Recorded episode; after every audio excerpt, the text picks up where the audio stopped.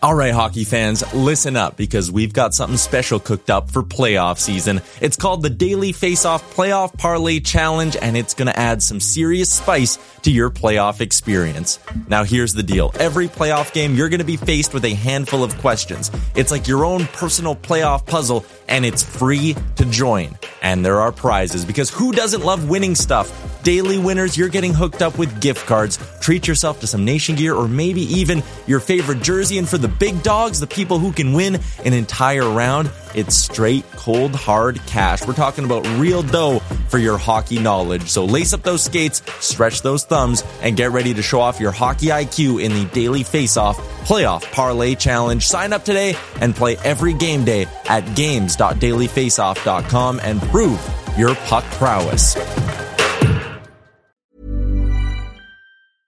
A lot can happen in the next three years. Like a chatbot may be your new best friend. But what won't change? Needing health insurance. United Healthcare Tri Term Medical Plans are available for these changing times. Underwritten by Golden Rule Insurance Company, they offer budget friendly, flexible coverage for people who are in between jobs or missed open enrollment. The plans last nearly three years in some states, with access to a nationwide network of doctors and hospitals. So, for whatever tomorrow brings, United Healthcare Tri Term Medical Plans may be for you. Learn more at uh1.com. Many of us have those stubborn pounds that seem impossible to lose, no matter how good we eat or how hard we work out. My solution is PlushCare. PlushCare is a leading telehealth provider with doctors who are there for you day and night to partner with you in your weight loss journey. They can prescribe FDA-approved weight loss medications like Wegovy and Zepbound for those who qualify. Plus, they accept most insurance plans. To get started, visit plushcare.com slash weight loss. That's plushcare.com slash weight loss. Can you see it? Did you know But the puck comes right to Pettersson, who tries a bank pass for Boeser. In with a shot, he scores!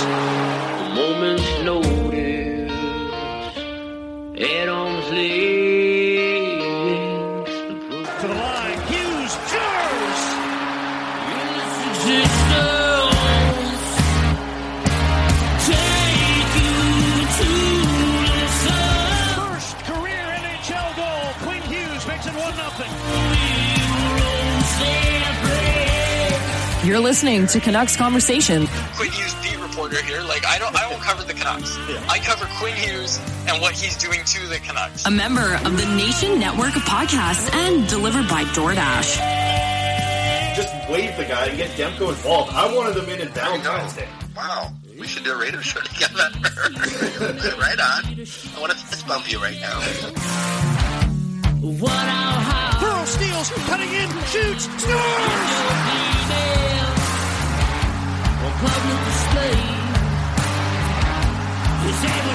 They slayed the dragon! Don't waste all the good stuff on the off air. Let's go.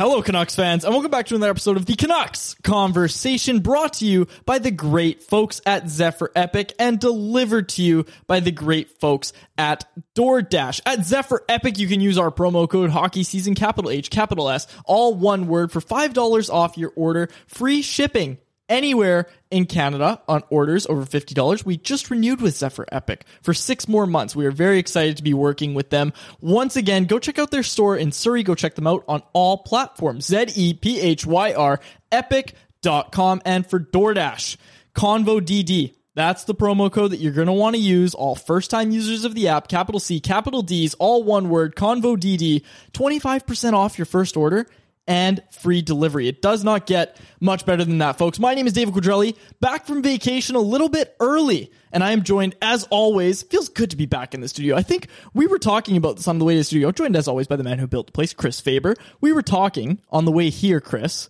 That was probably the longest we've gone without seeing each other in like a long time. Yeah, I went to the island. I feel like we, we talked about that. I went to the island. I feel like I didn't. And when I went to the island, we didn't text either. How how long how long ago were you on the island? I don't know, maybe a month, not even. Wow, time But flies. you also didn't have your phone all throughout the day while you're camping. yes So we didn't camping. It wasn't camping. I was Yeah, I I, know, was that's in a thing. I kept telling people it was camping. You're in a cabin. and no, I've me and never- Cam talked about this. He said there's no way Quad's his first time camping. He's going out underneath under the stars. He's going into a cabin, Yeah. running water.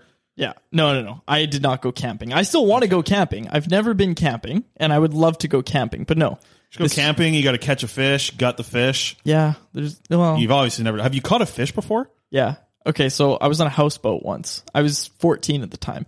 We were with another family and we went to like I can't remember what lake we were on. I think Shuswap was the lake. They have houseboats up yeah, there, yeah. Okay. So we rented a houseboat. We You were know what's there. funny? That's what I kept calling seashell when where you were at. Oh, really? That's how because I, was like, I know it's spelled like Sechelt or something, and I kept calling it Shuswap because I was like, I know it's a word that doesn't look like it sounds at all. So I kept saying Shuswap, and I'm like, no, it's seashell. So I was way Seashelled. off. Seashelled. Yes. Okay, still don't. You know just straight word. up said seashell. I forget it every two weeks because someone reminds me, and I and I still screw it up. Anyway, Your so fish. we go to this like store that they have on the water, and we bought some.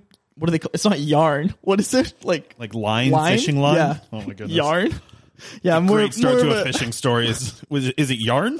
I'm more of a knitter than a fisher. Yeah. Um, actually, I'm horrible at knitting. But anyway, um, yeah, bought some line, uh, and then we bought a hook, and then we didn't have bait, and we didn't buy bait, so we put Vector cereal, and we just threw it on the like at the top of the water, and then we mm. threw the line in with a piece of tofu on the hook, and then we just threw it in.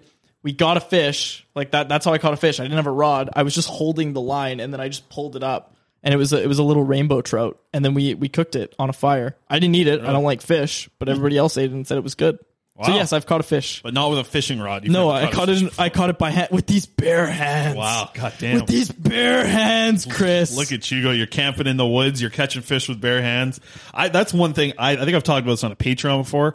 Like I when I lived on the island, we fished a lot. You know, I had a little lake boat. We all we were fishing every weekend for sure, or you like, like multiple times a week. And I haven't done it since I moved from the island. Yeah. So like, oh, I like I need to find like a nice little spot where like there's a long dock that goes off and just cast out and go catch some fish. Because it's it's like the most relaxing thing out there man. Like you don't look at your phone for a few hours which is so great. You sit out there you breathe in some fresh air. You're not hiking and sweating your Yeah. ass off like Yep. all that stuff that i hate. You're just sitting there maybe drinking some beers you know eating some pepperoni and just fishing. It's like it's the best man. I miss fishing so much. You know what I'm dead set on doing? Is going down. I want to get like a old Chevy Vandura, or you know the, you know those vans that people like live in, like surfer dudes live in. yeah like the volkswagen Yeah, yeah, sure, whatever. It- yeah, exactly. Um, I can't surf because I can't really swim, but I really want to learn how to surf. And then what I want to do, I want to get one of those vans and just drive down the coast. It's a 24 hour drive to San Diego. I want to go down, watch a Padres game, I want to watch an Angels game, just hit all of those, all of those California teams. Like go, go in the middle of the summer, watch some baseball. Like that's what I want to do. I want to take my van there. I don't want to have to get hotels. Don't have to go through all that. I want to take a van there. So that's that's what I'm dead set on doing. Maybe not next summer. Maybe that's down the line a little bit, but that's what I'm dead set on doing, and I want to go fishing as well. how long's your hair going to be when you do this Very long. I yeah you got to live that life people. I, I look. I'm just saying, like We people saw the haven't video, seen like- it in a while. What I just did when we posted the video, I told you, I said you could. You're like, how's my hair? That uh, when we finished recording, I, we watched back the video. I said your hair's flopping around when you spin your head around from the Yeah. computer and back. Yeah, It's getting a little, little crazy here. yeah, it is. You can start wearing a headband. You, s- you. I already I've seen wear you with headbands. a headband. I think. Yeah. I wear headbands more often than not. Because if I don't, my hair's in my face. Right. That's true. Falls ba- yeah. do you I- ever put product in there? nope. Nope. Would you? all natural. Uh, you know what? I do like sometimes when I really, really need to stay still, but most times I'm wearing a hat, right? Like I'm either wearing a hat or a headband. Um, but you know, if I go to like a, a dinner, like a formal dinner or something, I'm not going to show up in a Padres hat or a, you know, my, my Pirates hat. Gabagool's on the table. You put a little, put a little something in there, a little grease. Yeah, well, usually if Gabagool's on the table, I'm wearing my Italy headband. That's what I Yeah, wear to family keep, events. Keep the flow out of there for Yeah, sure. exactly. But no, I I know that I know that feel you're saying where it's like it's weird because like you take three days off. It's not really a vacation, but then like you miss a podcast and you're just so excited to get back and do the Yeah. podcast again. Like I was like that last week when you uh when we didn't do the pod and I came back from the island from that little trip. So yeah, it's uh it's exciting. It's like it's not like there's a ton of Canucks news to get into. The We're prospects are really cranking pumped. up, but we're we're just stoked to get back in podcast. But uh yeah, camping was good. You had a good time camping. I mean, you weren't really camping. you Not were camping. I had fun at a camp that I went to. Yeah, Right. It, it was it was more like a summer camp that I just volunteered at, and it was super fun. It was great. I, I had so much fun. No fishing though out there. no fishing. The nice, you know, beachfront property. It was it was really really nice. I honestly, yeah, really liked it. Shout out to everybody there. Obviously, not going to say the name of it because all the stalkers out there. But yeah, it was uh, it was, it was a lot of fun. I used to go to this camp when I was a kid. It was a Christian Bible camp Nice. uh, on uh, the Cowichan River.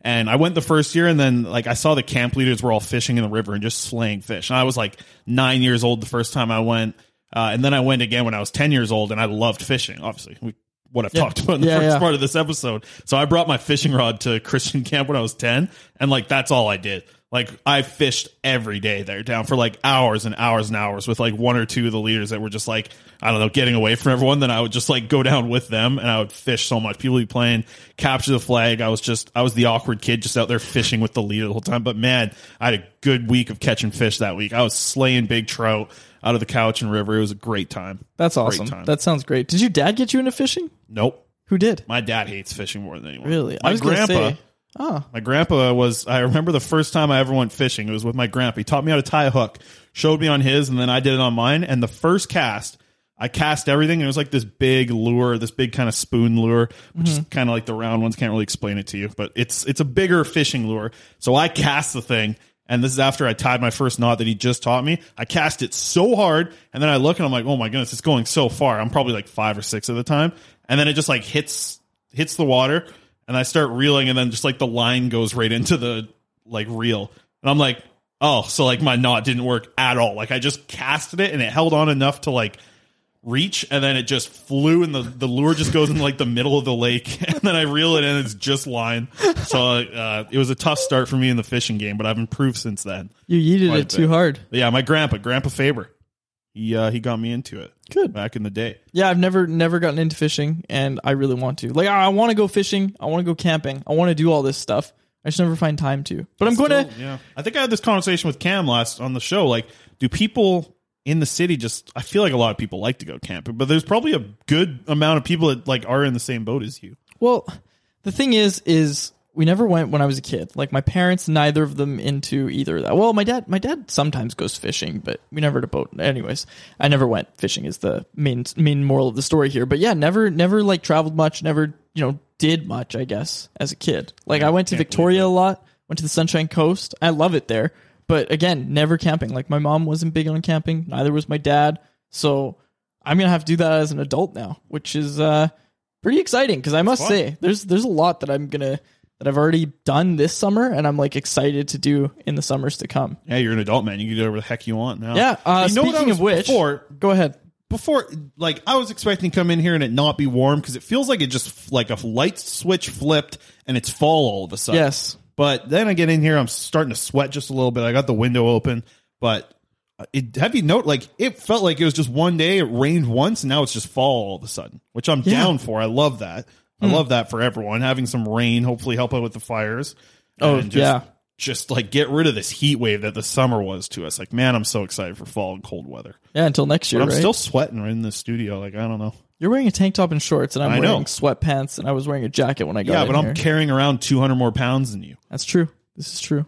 That's Two where the hundred. sweat Don't from. don't don't don't add that Sorry, much to 150 yourself. now. When we started, Yeah. was, it was 200. That's right. That's right. Actually, yes, it was. Wow. Okay. Yeah, but uh, I'm going to Edmonton on Monday. I think uh, I announced that on Twitter when I uh, said I was going on vacation. Announced. I'm going to Edmonton. Um, yeah, fun stuff coming up with our parent company, the Nation Network. Um, yeah, not going to say too much because I think they want to be a surprise. Might be like the world's worst kept secret because I've brought it up numerous times, uh, just vaguely uh, throughout the past like four months because it's been in the works for a while. Uh, but yeah, very excited. To go make a little promotional video with Yeah, the folks. I'm excited for the promo video. Yeah, man, I'm gonna go to that I wasn't sure if you're going to bring it up. I didn't want to bring it up and be the person to say it, but if there's a promo video coming, I'm pumped for it. Yeah, I think there is a promo video coming. Downtown Jay was talking to him. He just, you know, booked my hotel today, actually.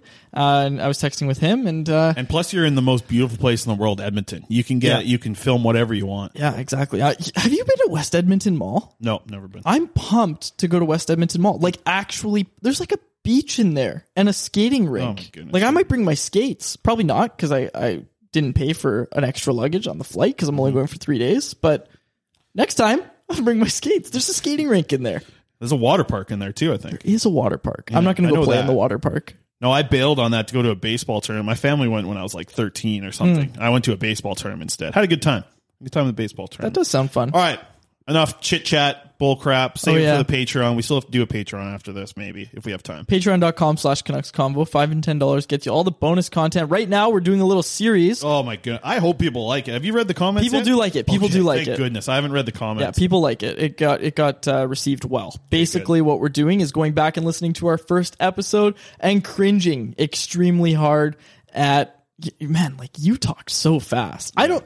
I kind of listen back. I don't sound that different. Like other than our mics being crap, and we were using the stuff at BCIT too. So, just Yeah. saying, just saying the mics at BCIT. education at its finest.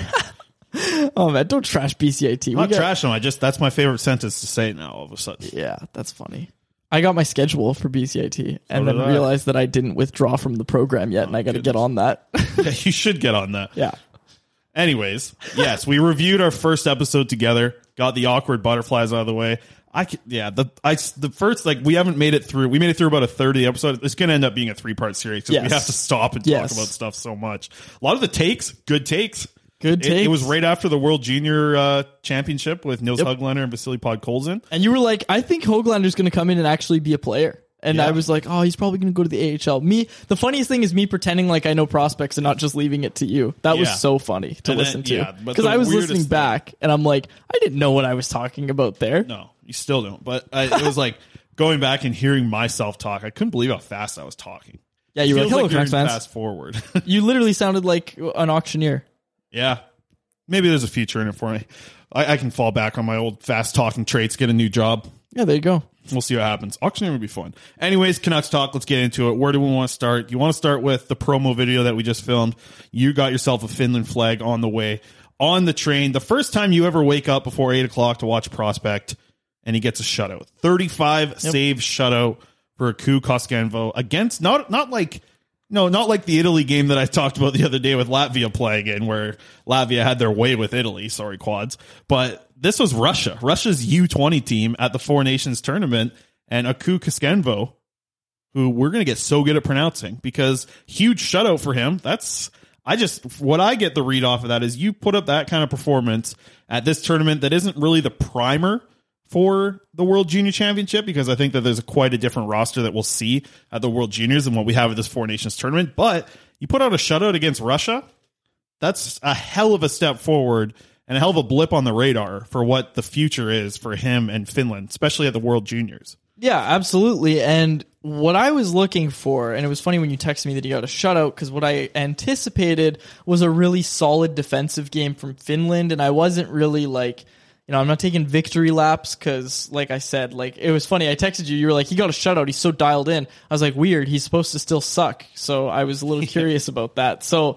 I, uh, again, because I've said this numerous times, you're not when when the Canucks were evaluating this prospect, they weren't looking, and when I say they, I mean Ian Clark wasn't looking for like structural capabilities and all this technical stuff. Because like Ian told me, you, he can teach technique in a weekend. That's what he said. He said we can teach technique in a weekend, but it's these intangible assets that make a guy intriguing to him as an evaluator. So when I was watching this game. I was like, okay, it's just going to be a clinic from Finland, and I wasn't really expecting much from Aku. And give them credit; they played great in front They of had him. a They were- lot of sticks and bodies Exactly. in lanes, man. They did a really Finland did Finland played just as good as Koskenvuo played. Exactly. And now I'm going to quiz you. What is the one thing every time I talk about Koskenvuo before the draft, after the Canucks actually drafted him? What did I tell you is the main thing he needs to work on? Uh, I Come barely on. listen to this, but I think it's uh, his don't- hands were in too Yes. tight. Yes. Okay. Right? So, Like a little so- T-Rex? No. So so his T- I hand. don't You're, you're you're on the right track. Okay. So his hands, folks. When you watch a goaltender play, their hands are out in front. Right. We call this the hands being activated. With Koskenvuo, his glove, not his blocker, his blocker's out in front. His glove is off to the side, and it's weird. Like. You know when you played road hockey? If you ever played road hockey goalie, goalies usually set up with their glove at the side. That's what Koskenvuo did in a lot of the tape I was watching at the U18s. This was what was happening. And basically, this leaves a goaltender really susceptible to shots under their arms. And if you've ever watched a game of hockey, which everyone listening to this probably has, it doesn't look great when a puck slips under a goaltender's arms, right? And you're really susceptible to that when your glove is off to the side rather than out in front, activated. Now, I've put in the request with Canucks PR to talk to Ian about this because I'm trying to think what was the one thing that happened in between the last time I saw Aku play and now, and the answer is getting drafted by the Canucks. When I talked to Aku, he said, "Yeah, I'm going to talk to Ian Clark tomorrow. I've never talked to him before. I'm excited to talk to him." Or he didn't say I've never talked to him, but he said I am going to talk to him tomorrow. We're going to come up with a plan. Um, now I, I'm curious if over the phone Ian said, "Hey, do this," and Aku already put it into his game. So TBA on that because I'm going to ask Ian straight up when I talk to him. I noticed that Russia was shooting a lot at the glove though too, like almost like they But- had maybe scouting on it. And and here here's sorry, I, I don't even know if I mentioned this. Here's what why I bring this up. His hands were out in front activated. The glove was out in front, and he's doing he, he's doing a slight variation of as we like to call it the Ian Clark shuffle. Uh, this is the thing that we I pointed out to you at camp. I've talked about it numerous times. When you watch a Canucks goaltender, they're looking over traffic typically, and they're shuffling their feet. Man, close. I noticed that for sure with Yes. him. Like he was doing a really good job. They He had a lot. was. Russia the whole time had a guy in front of him, and then on the power play, the six on four power play at the very end of the game, two guys right in front of him, and he still look. He was doing Yes. a great Yep. job of picking up the shots. Yeah, and he's calm, right? He's he's really really calm when he's looking over that traffic, which he wasn't at the U18s, and he wasn't in his draft year. So, what's this difference we've seen? Like, I'm I'm I want to talk to Ian about it and see if he's maybe given some tips or kind of what's happened there. Because look, like Aku was way too active in the crease before, right? He moves more efficient. Like in this game that I watched today, he moved way more efficiently than any time I have seen him before. Personally, I don't think that was over a phone call with Ian Clark. I think he's gotten some coaching from somebody else in Finland with the development team. Um, you know, not to not to diminish what Ian's doing, but I just don't think you can teach all of that over a phone call, and I don't think Ian intended to either. Again, going to talk to him, see what the situation is there, but basically, he looked a lot better, and he was moving efficiently uh, which is not something that Koskenvuo was great at before. Moves quickly. Um, he, he always did that. He's really explosive and makes these five alarm saves. But those are often because his positioning's not great and he's not moving well enough. He had a couple though. I like how I'm just adding like dumb guy goalies topics here to let you go off on, but like I, I did notice a few times where he did have to make like panic saves. He did move like the thing that I noticed was like in the panic saves that he was making or kind of like sprawling around the crease, he did a really good job of like just almost like having both pads cover from Yes. post to post. Yes. When he was in scramble mode, it's like he took away the whole bottom part of the ice. Yes. Like he maybe that's part of him being like a tall, lanky guy, but you weren't going to slide a puck on the ice to get it Yes. past him when there was panic around the crease. Like Yes. he did a great job of I don't know, like anchoring a skate to the post and a skate to the other post and like Bingo, yeah. taking away that opportunity to score a goal. You had to roof it on him to get it over. Yep. And he's got his glove and blocker. I just thought that, you know, he sprawled and he looked really athletic and just to see how big he was. Like Yeah, he's, he's a big. lot bigger than I thought. He is he's definitely six four, seeing him stand Yeah. up, you know, with his belly button around the around the crossbar. Like that's how big the dude was. Like he's a he's a very big player and yeah, and I thought he was really athletic. I liked a lot of what I saw this morning too. And I don't like talking goalies. We're starting the damn show talking about it here. Well, basically, what you just said, you can go read my story if you haven't already that I did with Ian, where we talked about length. That's the term that Ian likes to use is length. And now, this doesn't necessarily mean that a goaltender's tall. Again, this just means that they're extremely competitive and they have that flexibility in their knee to seal off the bottom of the net. If that knee can't be flush to the ice, then that length, that tallness that they have has no value. You can have a tall goaltender who's very uncompetitive and therefore they don't have that length. That's the term that Ian uses. Aku has great length. And he's extremely athletic, and that's why he's able to seal off the bottom of that crease. You know who else is extremely good at that? Is Arturs Silovs. Here we go. Well, I'm not. I'm not going to get into that, but you know, Arturs Silovs also very athletic, much like Aku, uh, seals off the bottom of the net He's with exceptionally Latvia right now, too. He Their is with Olympic Latvia. team, men's yeah, team. I Not think he's, played yet. I think he's going to get a ton of starts in the ECHL this year. I think that's going to be his landing spot. I don't think he's going to end up in the AHL as a backup. I think that Spencer Martin's going to be doing that. He does need the games for sure. Yeah, that's what you want. You want him to get into a ton of games. Look, the last game he played, Manitoba, um, 920 save percentage. They lost 3 2. He played well, but you want him to get more games than that. Or maybe they lost 3 1. Whatever. You want him to get more games than that. And you want it to be a step above Barrie, which is like the last place he consistently played games. And he didn't shine there. Like he was still learning. He was still learning the North American style and everything. But look, he's got that length and he has a plan in front of him. You know, when I talked to Arturs last, he said, like, he's like, I've never had a coach like Ian before, so having a plan in place is huge for me. And I'm learning about how to be more efficient in the crease, how to play properly, and it's helping him a lot. So I'm excited. This is going to be a good season for Arturs Silovs, I think. You're going to really see kind of why the Canucks are so high on him and why, you know, you look at his hockey DB page and you're probably like, why is Quads talking about this guy all the time? And hopefully you're able to kind of see some results this year from him in the ECHL. Yeah. Are you done? you happy? Yeah, let's get to the poll question because it is extremely. No, we'll do it on the other side of the break. Okay, we'll go to break. Quickly, well, before we go to break, we're four weeks away from training camp right now, Quad. Yes, very Four excited to go to. Abbotsford. Yes, I, I'm so excited to get on the ice. For Get on the we- ice. well, get get around the ice. you know. Jumps jumps over the glass. Yeah, no, no, I still can't skate backwards. But uh, I'll tell you who can, Hugo Gabrielson, who we'll talk about later. Yes. We have more to talk about from this uh, Four Nations tournament uh, in the prospects report later in the episode. But I just want to get like off the top. We're one month away. I feel like the countdown could start to happen. Like we're under 30 days. You know, we're four weeks, 28 days away. I guess 27 sleeps. I always hate that too when people like, do you ever get that when it's like how many days and how many sleeps are different away? Like if, like I say today's Friday, you know, we're, we're three days away from Monday, right? Was that what you'd say? Or would you say Yeah. three sleeps? Because I've, days. that's always confused me. It's, it's a, like, I've always messed that up. Another little dumb guy thing right there. But, uh, for training camp, I want to get your thoughts on this because there's going to be a lot of stories. Obviously, there's so much change to this team. But what's the one storyline that you're most excited? And let's keep it away from goaltenders. You've had your freaking run here. You saw the gears goal- turning in my yeah, I saw you. This is the only time you get excited. Your hands started moving. We weren't even talking yet. but that's what happens. We start talking goalies. But the one storyline that you're kind of most excited about just seeing at training camp this year. At training camp, the one I'm most excited to see. Vasily Podkolzin. I think it's Yeah. Vasily Podkolzin. I think it is Kind of going stole to be. mine, but yeah. Sorry. Well, it's going I mean, to be I've been similar. watching him in the KHL for Yeah. two and a half years now. Yeah. Sorry, Kind but of it's excited for him to see him in an NHL jersey. well. I was gonna go. You can you can pick the goaltenders then. No, but, I'm not uh, picking a freaking goaltender. Yeah, I'm really excited to see Yaro Yaro Halak and the pads that he pays for. I actually had a question for you into Halak, but we Let's talked save it, save too it. much goalies. I Save put it, it. in my notes. So I'll bring it up in a future episode. Excellent. Give me another story because Podkolzin's the Well, I think that's the big one. Like everyone's excited to see what Pod Colson do. I Well- don't want to spend too much time on it because it's like it's the ma- it's a massive story to see where he fits, Yeah. how he looks, what his speed is like against Okay. NHL competition.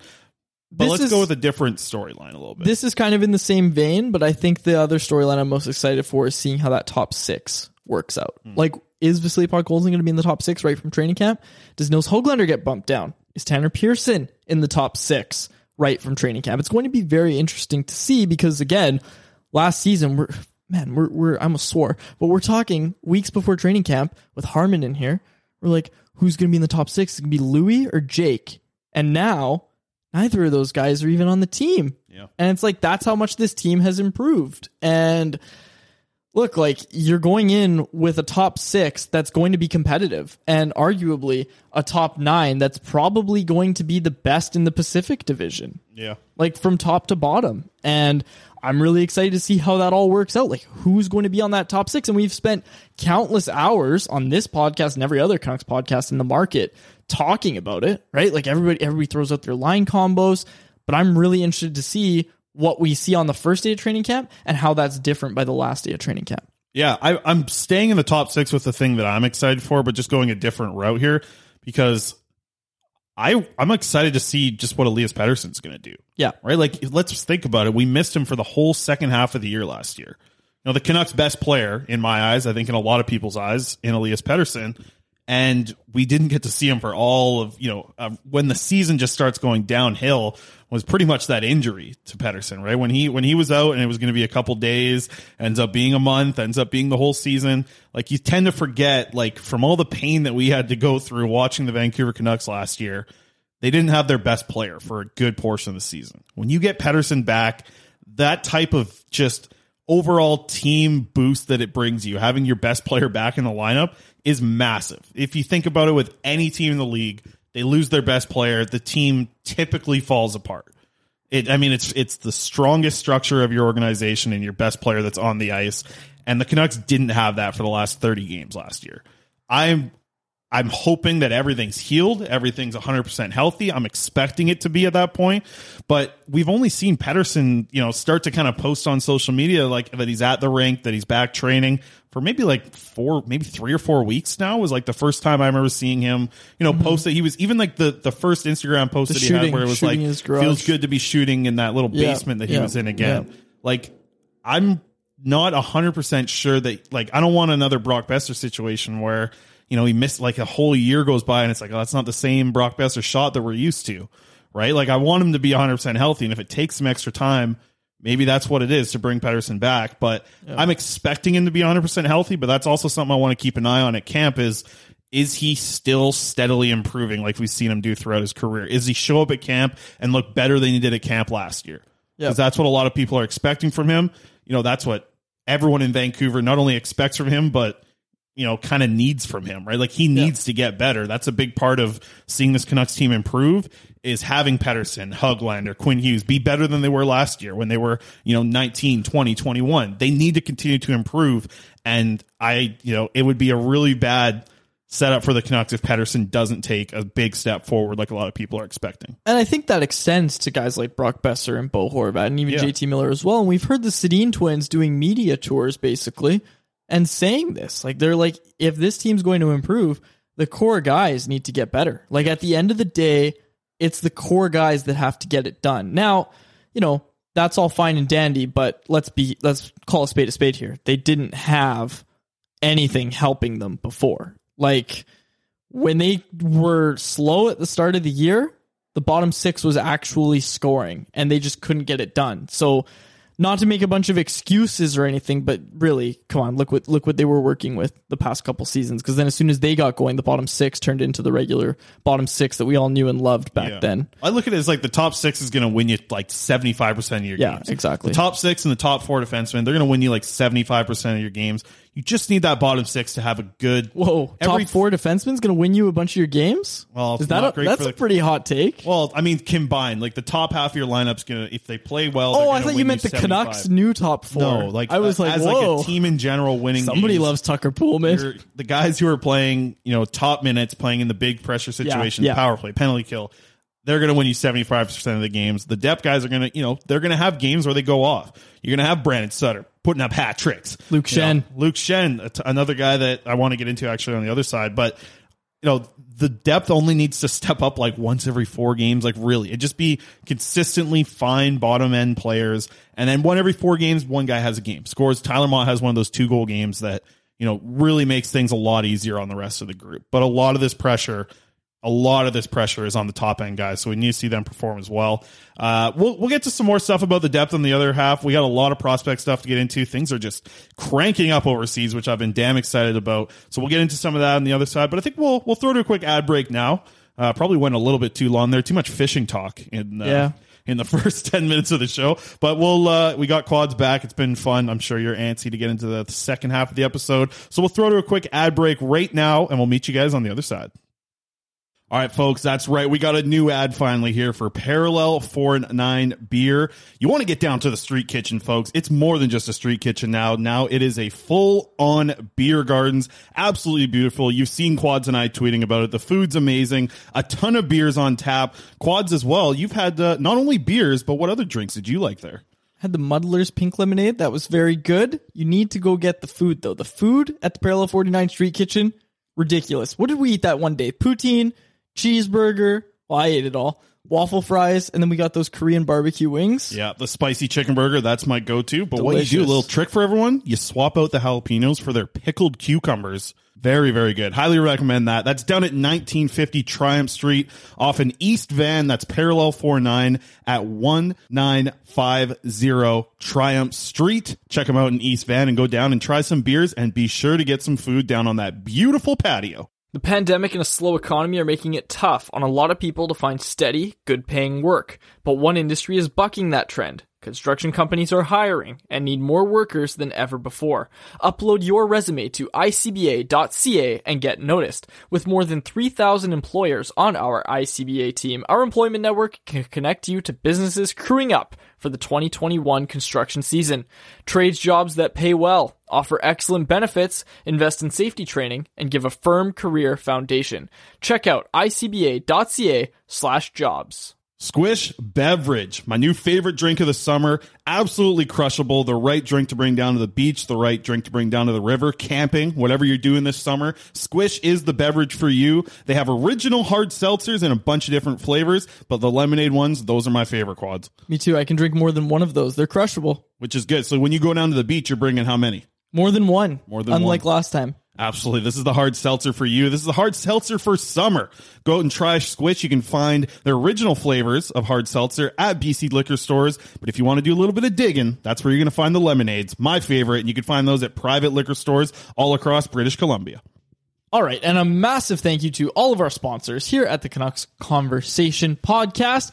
We're going to get into the Our Your Business Here poll question. I'm a little Yeah, we are. I'm a little cheesed about this one, Chris, I must say, because I put out the poll question. What do you like more? Prospect talk or goalie talk or I'm angry? 8% for goalie talk.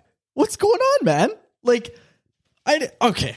I'm just saying I'm just saying, with me, you get the most of, you get the best of both worlds because I'll talk about the goalies that play for the actual team, and then I'll talk about every goalie prospect they have as well. You're here talking about all these prospects that nobody knows about. Who who wants to listen to that? I'm sorry, I I, I voted goalie talk personally, but eight percent for goalie talk, sixty one percent say prospect talk, Can you and turn up, uh, turn on my Bluetooth a little bit? and 31% say I'm angry. All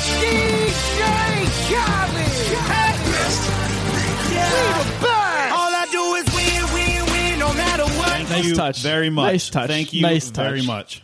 All right. You, you really felt the need to do that, eh? You know what? When we used to, so I don't know if I've told this story before. I must have on some podcast before, but we used to be so good at Call of Duty Modern Warfare 2. I think I've told you this before. We won 256 games in a row of call of capture the flag and Call of Duty Modern Warfare 2. And what we used to do, because this is when you know the lobbies were insane. I I know I've told this story before. Maybe for new listeners, you haven't heard this, but Modern Warfare 2 lobbies were just the worst lobby, the worst like crap talking, and I can't even swear and say it. You know what I'm trying to say? Yeah. Just the most trash talking that you could ever expect. And every time we won one of those 256 games, all six of us, our squad, which was just unreal, just everyone knew their position, played their position right. Two forwards, two midfielders, two defense. We all played it to a T. And when we finished, we would all take our phones and play All I Do Is Win by DJ Khaled, blast it through the Xbox microphone so that it went in like six, it was like six songs of it playing at the same time and people got so mad. Well, We yeah, just that's cleared out oh, lobbies. That is so annoying. Wow. How old were you when you did this? Uh, I would have been, oh man, I don't know, probably like 13 or 14, 15 kind of area. Wow. Yeah. And we were just, we were all so good. We were all so good. We played it, man, just like playing capture the flag to a T was so fun because like you, two people defended the flag, two people ran around just killing people, and two people just went for the flag. And like having like a structure and capture the flag made it the most fun game. I've been playing Warzone again. Got back into it. Dude, you know what I'm playing now? Splitgate. Okay, my friend has been Oh. trying to get me to get Splitgate. It's Man, good now, Same right? Same thing happened to me.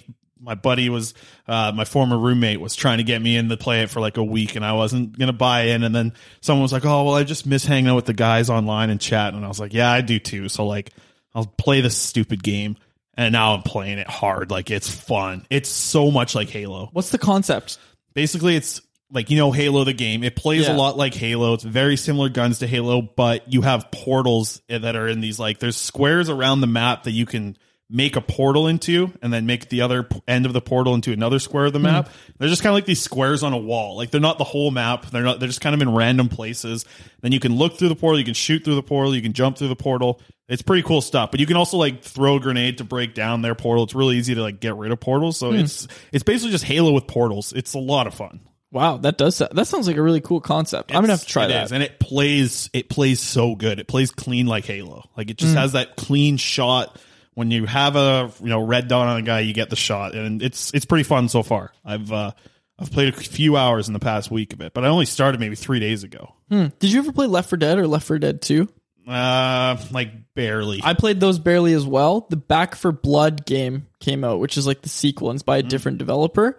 I played it. It's okay. Like it's not bad. I wish they had a zombie game that was just like, and I think there was one. I remember hearing about one being developed, but it's just like you just live. Like you got a house, you set it up, and it was just like a full.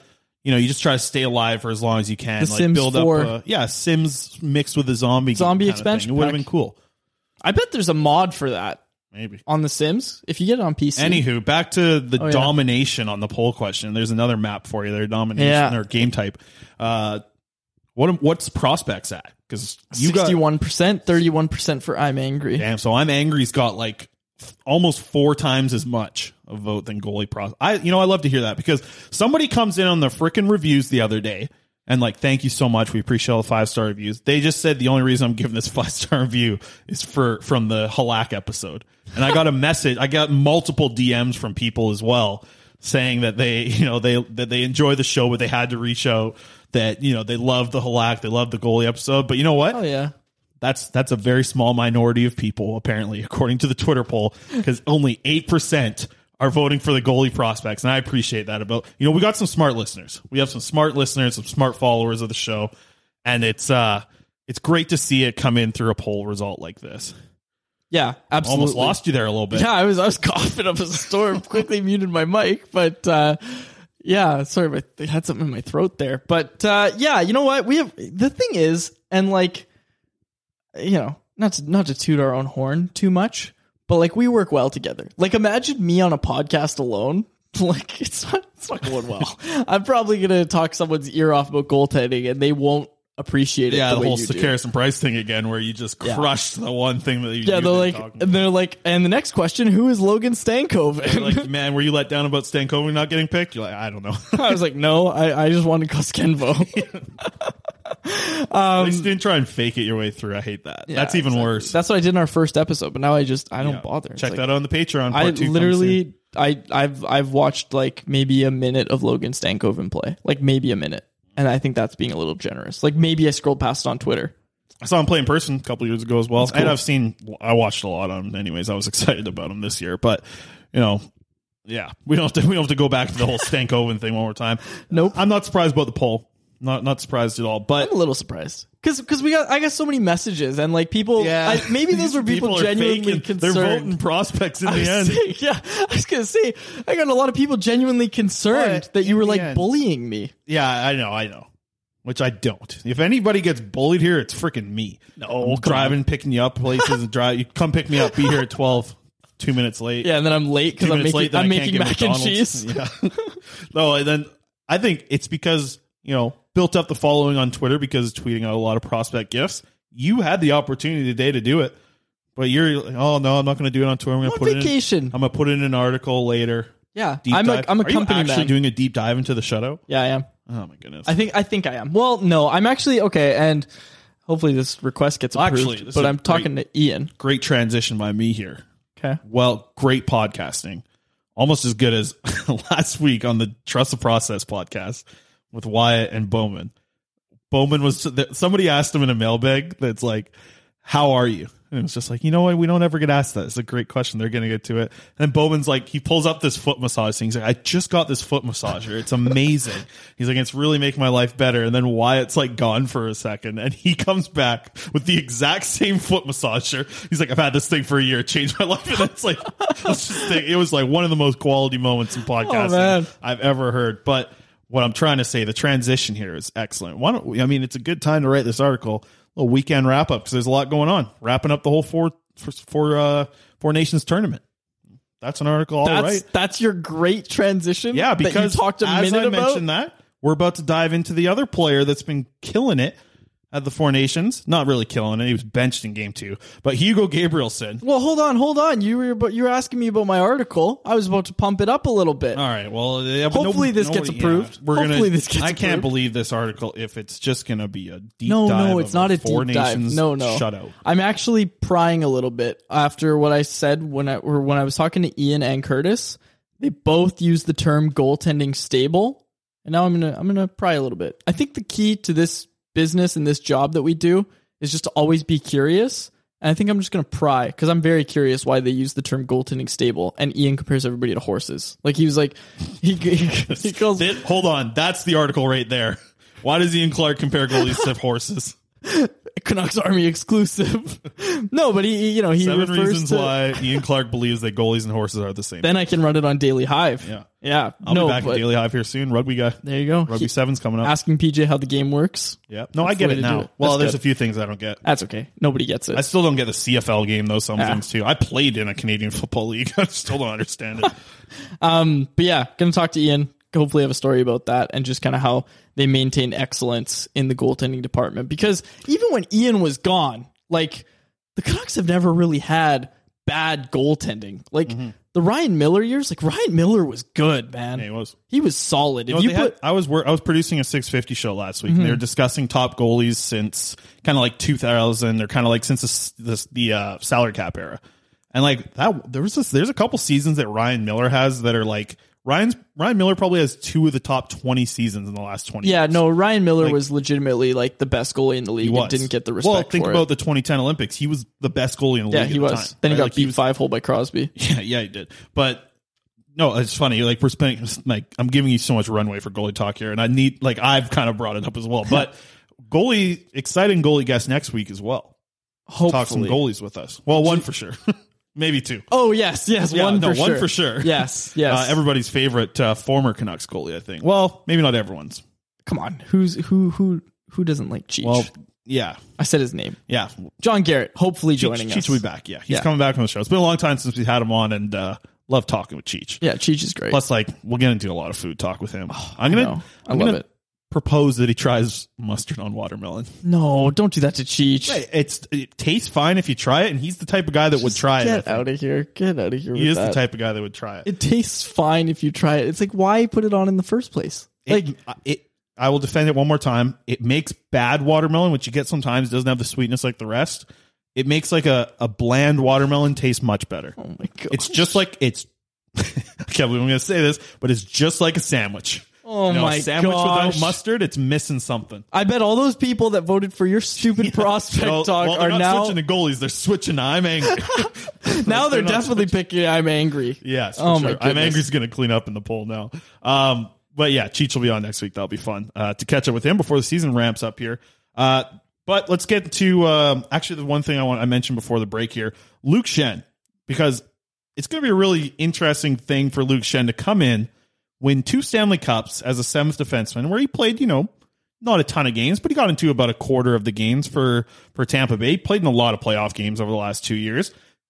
My question to you is: Does Luke Schenn play more than thirty games next season in the regular season? Not even including playoffs, but I wouldn't be surprised at all to see Luke Schenn get maybe every fourth game to give a right shot defenseman a night off, and then if an injury occurs, a longer run of games. Yeah. I wouldn't be surprised at all to see him play over 30.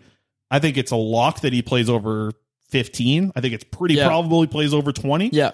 But does he get over 30, do you think, next year? I think 30 is the appropriate number. I think un- unless something's gone wrong and they've had an injury, I think you're probably looking at just under 30 for Schenn.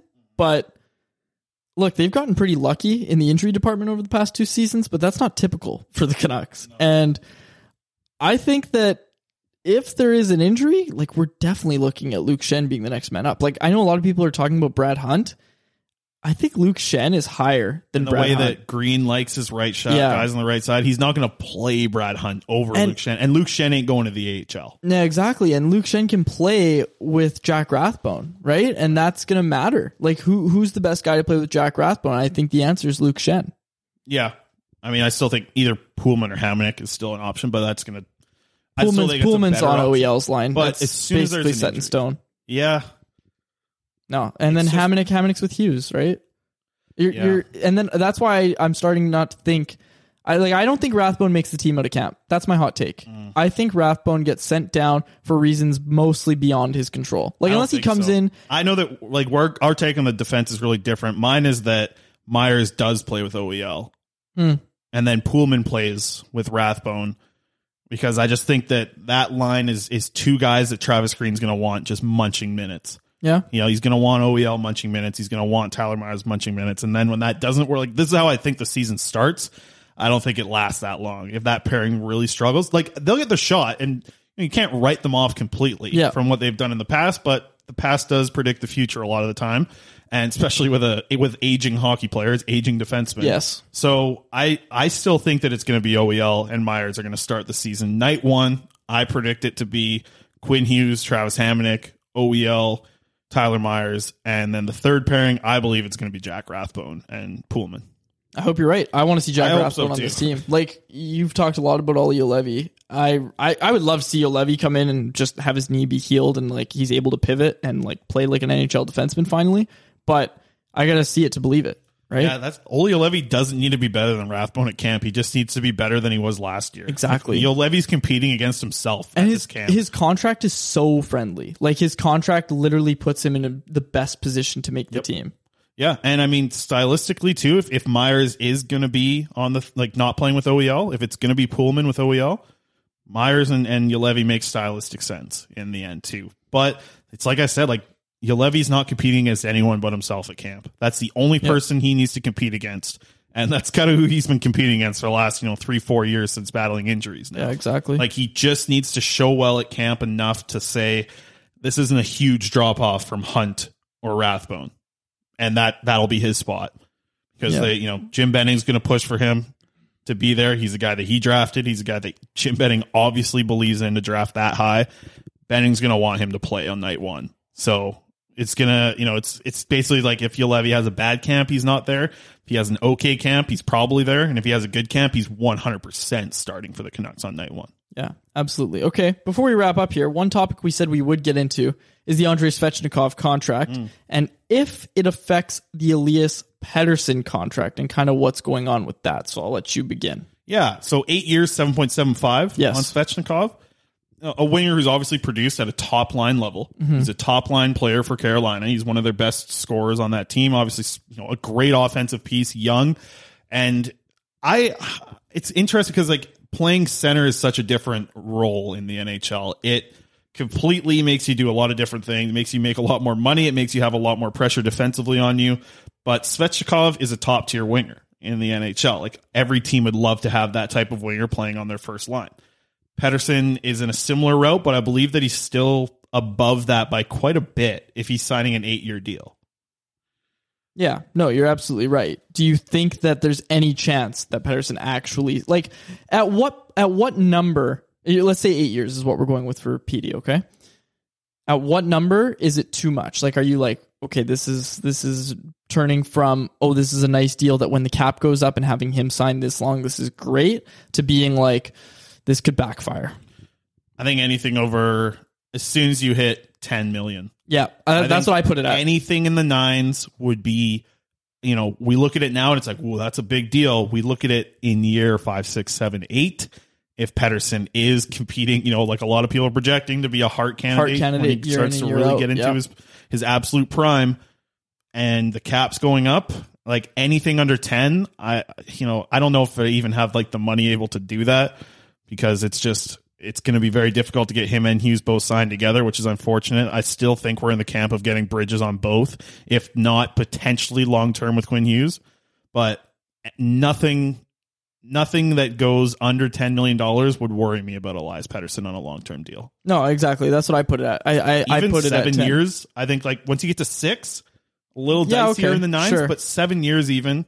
Anything under ten mil, I would go. But once you get lower in years or lower or higher in salary cap, that that's when I would worry a little bit. But seven or eight year deal under ten million dollars, sign me up for that. Yeah, no, I'm with you on that one. Absolutely. And like, I've been trying to look at it and see if they could make it work. And I think they can. Like, I think they could make that work. It How has short's to be, Hughes getting then? Hughes is a bridge then. You can't go long term with both. It's just not going to be Right. possible. like, they could get it done, Mm-hmm. but everything we've heard has kind of suggested that it's going to be Hughes that's the one that gets long term. So I'm interested to see Which also how it all shakes the, down. The way the defense market goes, you know, if this is just I don't I don't think this is a flash in the pan off season where defensemen get paid so much. Look at the biggest evolution like in the game of hockey, I feel like in the last 20 years is puck moving defensemen. Yep. Like puck moving defenseman is just something that you know, you look you listen to guys like we've interviewed guys like even talking like Brent Sopel. Like I remember we've interviewed Brent Sopel here on the show a couple times. He would tell you that he was not like he couldn't skate backwards well, he couldn't Yeah. move the puck well. It was just give the puck to the the other defenseman, let him move it. That's that's the biggest change for me in the last 20 years is how good puck moving defensemen are. I don't think this is a one year thing where defensemen get paid a ton of money, and I think that's why you probably do want to make Quinn Hughes the guy who gets the long term deal in the end because Pettersson is going to get paid. If it's three years from now and you're signing him for twelve million dollars because the cap just began to go up and it's going to continue to go up for the entirety of his eight year contract, that's probably fine. That's more fine with me than what you might have to do if you push the, you know, push the rock down the road and then you have to. That's not the saying at all. What am I trying to say? Kick the can down Kick the the road. can down. Push. Push the rock. That's what your dad does. Still works. Has his creatine, starts pushing rocks down Starts the road. pushing boulders. Yep, six hours in the gym a day. My dad's in there. It's just out of Jeez. control. Out of control. Six protein drinks a day. Six protein uh, shakes a day. Oh my gosh. Eats as much food as he wants. Eats about thirty five hundred calories every day minimum. Wow. He sounds like me when I was start when I was really trying to put on weight. Yeah, you and your shakes. I remember that Hated shaker it. bottle's done some work on it. You can't even see the Popeyes logo on No, there you anymore. can't. I got bullied by Drance and JD at Pasta Murray for bringing that with Well, me. yeah, I mean, We were on the patio. we were supposed to go out for drinks with Drance. Well, we still are this weekend, but we are? yeah, What day? Saturday. We'll talk about this off. air. Okay. But he was so he made a comment in a group chat to us that it was like, "Don't bring your Popeyes sippy cups." So I thought he was talking about the Popeyes chicken place at first because I just didn't trigger Popeyes Popeye sippy cup. supplements, yeah. Yeah, so like I was just like, oh well, like I'll have a sippy cup in the morning, maybe a Popeye sandwich. I was thinking in my head, and then I was like, oh, he's talking about the shaker cups. Yeah, But that I bring everywhere. anywho, what I was saying, I can't even remember now. Pushing the rock down the road, Yeah, Still pushing a the thing. boulder, pushing boulders. Still a thing. Grew up on the island, different times over there.